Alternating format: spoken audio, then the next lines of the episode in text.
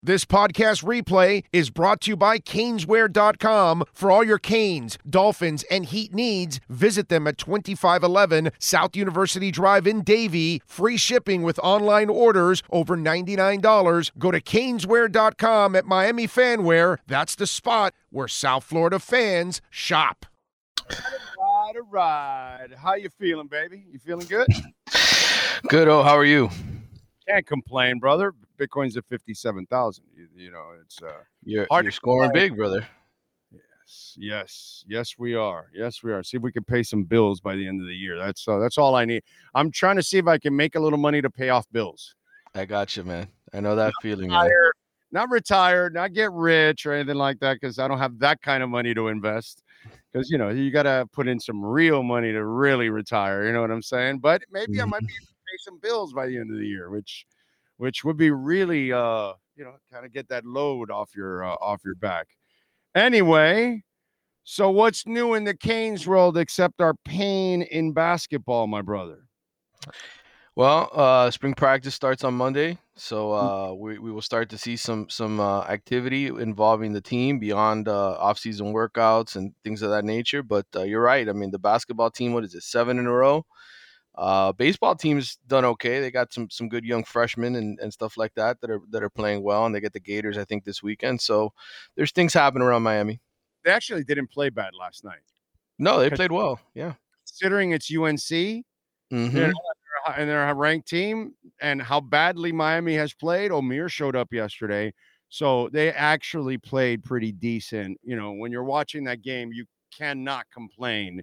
In the end, if you really know where the Canes are at right now, you know, uh, uh, uh, what was it, 75 71? I, I was actually pleasantly surprised that they lost such a tight game, to be quite honest.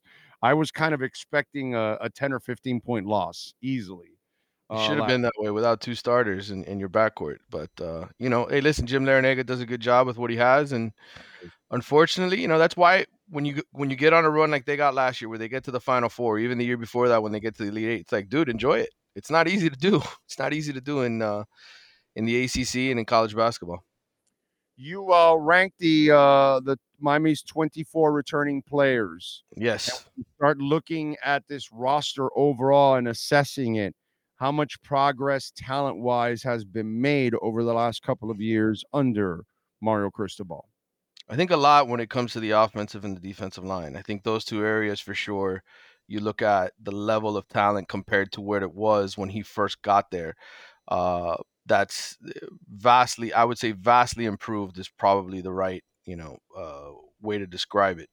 I think there's other spots spots on this roster that have improved as well. Maybe not vastly. I think linebackers better. Uh, I think uh, running back is a little deeper, but I would say, you know, receiver uh, quarterback, right outside of the transfer portal, getting a few transfers. Um, I think cornerback, safety, so areas where you still don't know what they have in terms of is it elite enough, right, to to get them to a college football playoff and and win national titles and things of that nature. So, uh, but up front, I would say in the physical areas, which is where Mario specializes in, uh, that's that's improved vastly. Uh, by the way, what do we know? Um, now I'm brain farting. The running back, how's he doing, bro? Yeah, Mark Fletcher. I, I had told you guys before that he had injured his foot, obviously, and uh, I heard Lisfranc this week uh, was was what somebody mentioned to me that it might be a Lisfranc related thing. So it may spill into the beginning of the season, and if that does, then then uh, that hurts you, right? You you hope you're hoping it's not that, but uh, look, there's going to be a lot of guys that are out this spring as usual, having surgery to get stuff uh, done. Francis uh, Mauigoa, your fresh, you know, he was a freshman All American right tackle. He had something done in the offseason. He won't be in the spring. Um, there's other guys that are, uh, you know, like I said, uh, just it happens. You play through the injury during season, you have surgery in the offseason, you come back uh, in the summertime, and you get ready to go for the fall. So there will be guys out this spring, but that just opens opportunities up for backups to get more snaps and more and more reps. And look, that's the future, right? The freshmen, uh, the guys that Mario's recruited here in the last uh, two years, uh, the redshirt freshmen, those guys need to get work. So that those are the guys that we will see here in uh, in the spring. How much do you get to see the quarterback now uh, coming up uh, in practice? Well, usually Mario will let us watch maybe 10, 15 minutes of practice. usually get one practice an entire year that will actually he'll let us watch from beginning to end uh, when they're in shorts and and uh, helmets and things of that nature. We won't we won't see any uh, full padded practices. Uh, but listen, there's a lot of people who get invited to come watch, and I just talk to those people oh, and find out what's going on. right. Yeah. Exactly. I, I, I get it. I'm just kind of I'm excited uh, about Cam Ward. Uh, oh, yeah. But I but I, I'm also intrigued that okay, will the offensive coordinator and the quarterback jive and you know complement each other? And because when it doesn't, it just becomes a disaster. And that's the only thing that I'm always concerned about because you know it's kind of it, it reminds me of the Dolphins in a way. Mm-hmm. Um, you like you watch what happened with Flo. He couldn't mm-hmm. build a staff. Plus, he didn't want to. So how's that kid going to sur- survive and succeed when the guy doesn't want you and he can't even build a staff to help you? Then here comes Mike McDaniel, who definitely has a, a terrific mind for offense, but he's playing Tua like if you had Marino. He's playing right. Tua like if you have Jim Kelly and the K gun. He's playing Tua like you would Mahomes without a running game. Tua's not that kind of quarterback. Right. Tua's the kind of quarterback that you need to have a run game. You need to use play action. You need because most quarterbacks are like that. Look at Josh Allen. Yeah. Ken Dorsey tried to make him a passer and he was turning over the ball left and right. Why? Because Josh Allen is not accurate enough to be throwing the ball 40 times a game. So what did Brady do? He went back and did what Daboll was doing, running the ball. Morons yeah. like me because I'm a dumbass. I was saying, oh, bro, that's dangerous with Josh Allen. You're running him too much. He might, but that's what you have no choice. Right. That's who he is. And so to me, the most important thing that a coach does for a player is define who that player is so then you can play him properly. Now, is there a Walter Payton or is there a Pat Mahomes? Is there those guys that can fit in any fucking system you want? Yeah, sure. You want a running quarterback? Let's go, Mahomes. You want to stay in the pocket? Let's go, Mahomes. Same thing with Walter Payton. Whatever you want to do. You want a, a run game? You want him to catch the ball? You want him to block? He'll do it all for you. There are those freaks. But the problem is in football, believe it or not, 80, 85% of these guys have to be in the right system in order for them to succeed. If you have an, a lineman that is in a zone scheme and he's not fast enough and quick enough for that, and yeah. he's really used to mauling people in front of him, he's going to fail. You know what I mean? You got a corner that's more of a zone guy, not a man on man. So to me, that's what I'm because that's my problem going on with Tua right now. It's not Tua, it's what you're doing with Tua that you're not really handling it the right way. And we saw what happened with Tyler Van Dyke. When yeah. you don't do it the right way, you screw the kid over. And so now you got Cam Ward and I wanted to look more like it did with King, that he came in, the coach understood him, the coach played him to his strengths, and he succeeded. And that's why that's the only thing I'm nervous about with Cam Ward. That do you understand who he is so you can put him in his best position? Right. Well, that's why this spring is is important because Shannon Dawson gets 15 practices uh, to to run an offense with him and to see really what he does well, what he struggles with, uh, what he uh, can ultimately do for you come the fall when when the bullets start flying for real. And you know, when you look at Cam Ward and you look at his history, uh, the one issue that he has is that he fumbles the football a lot.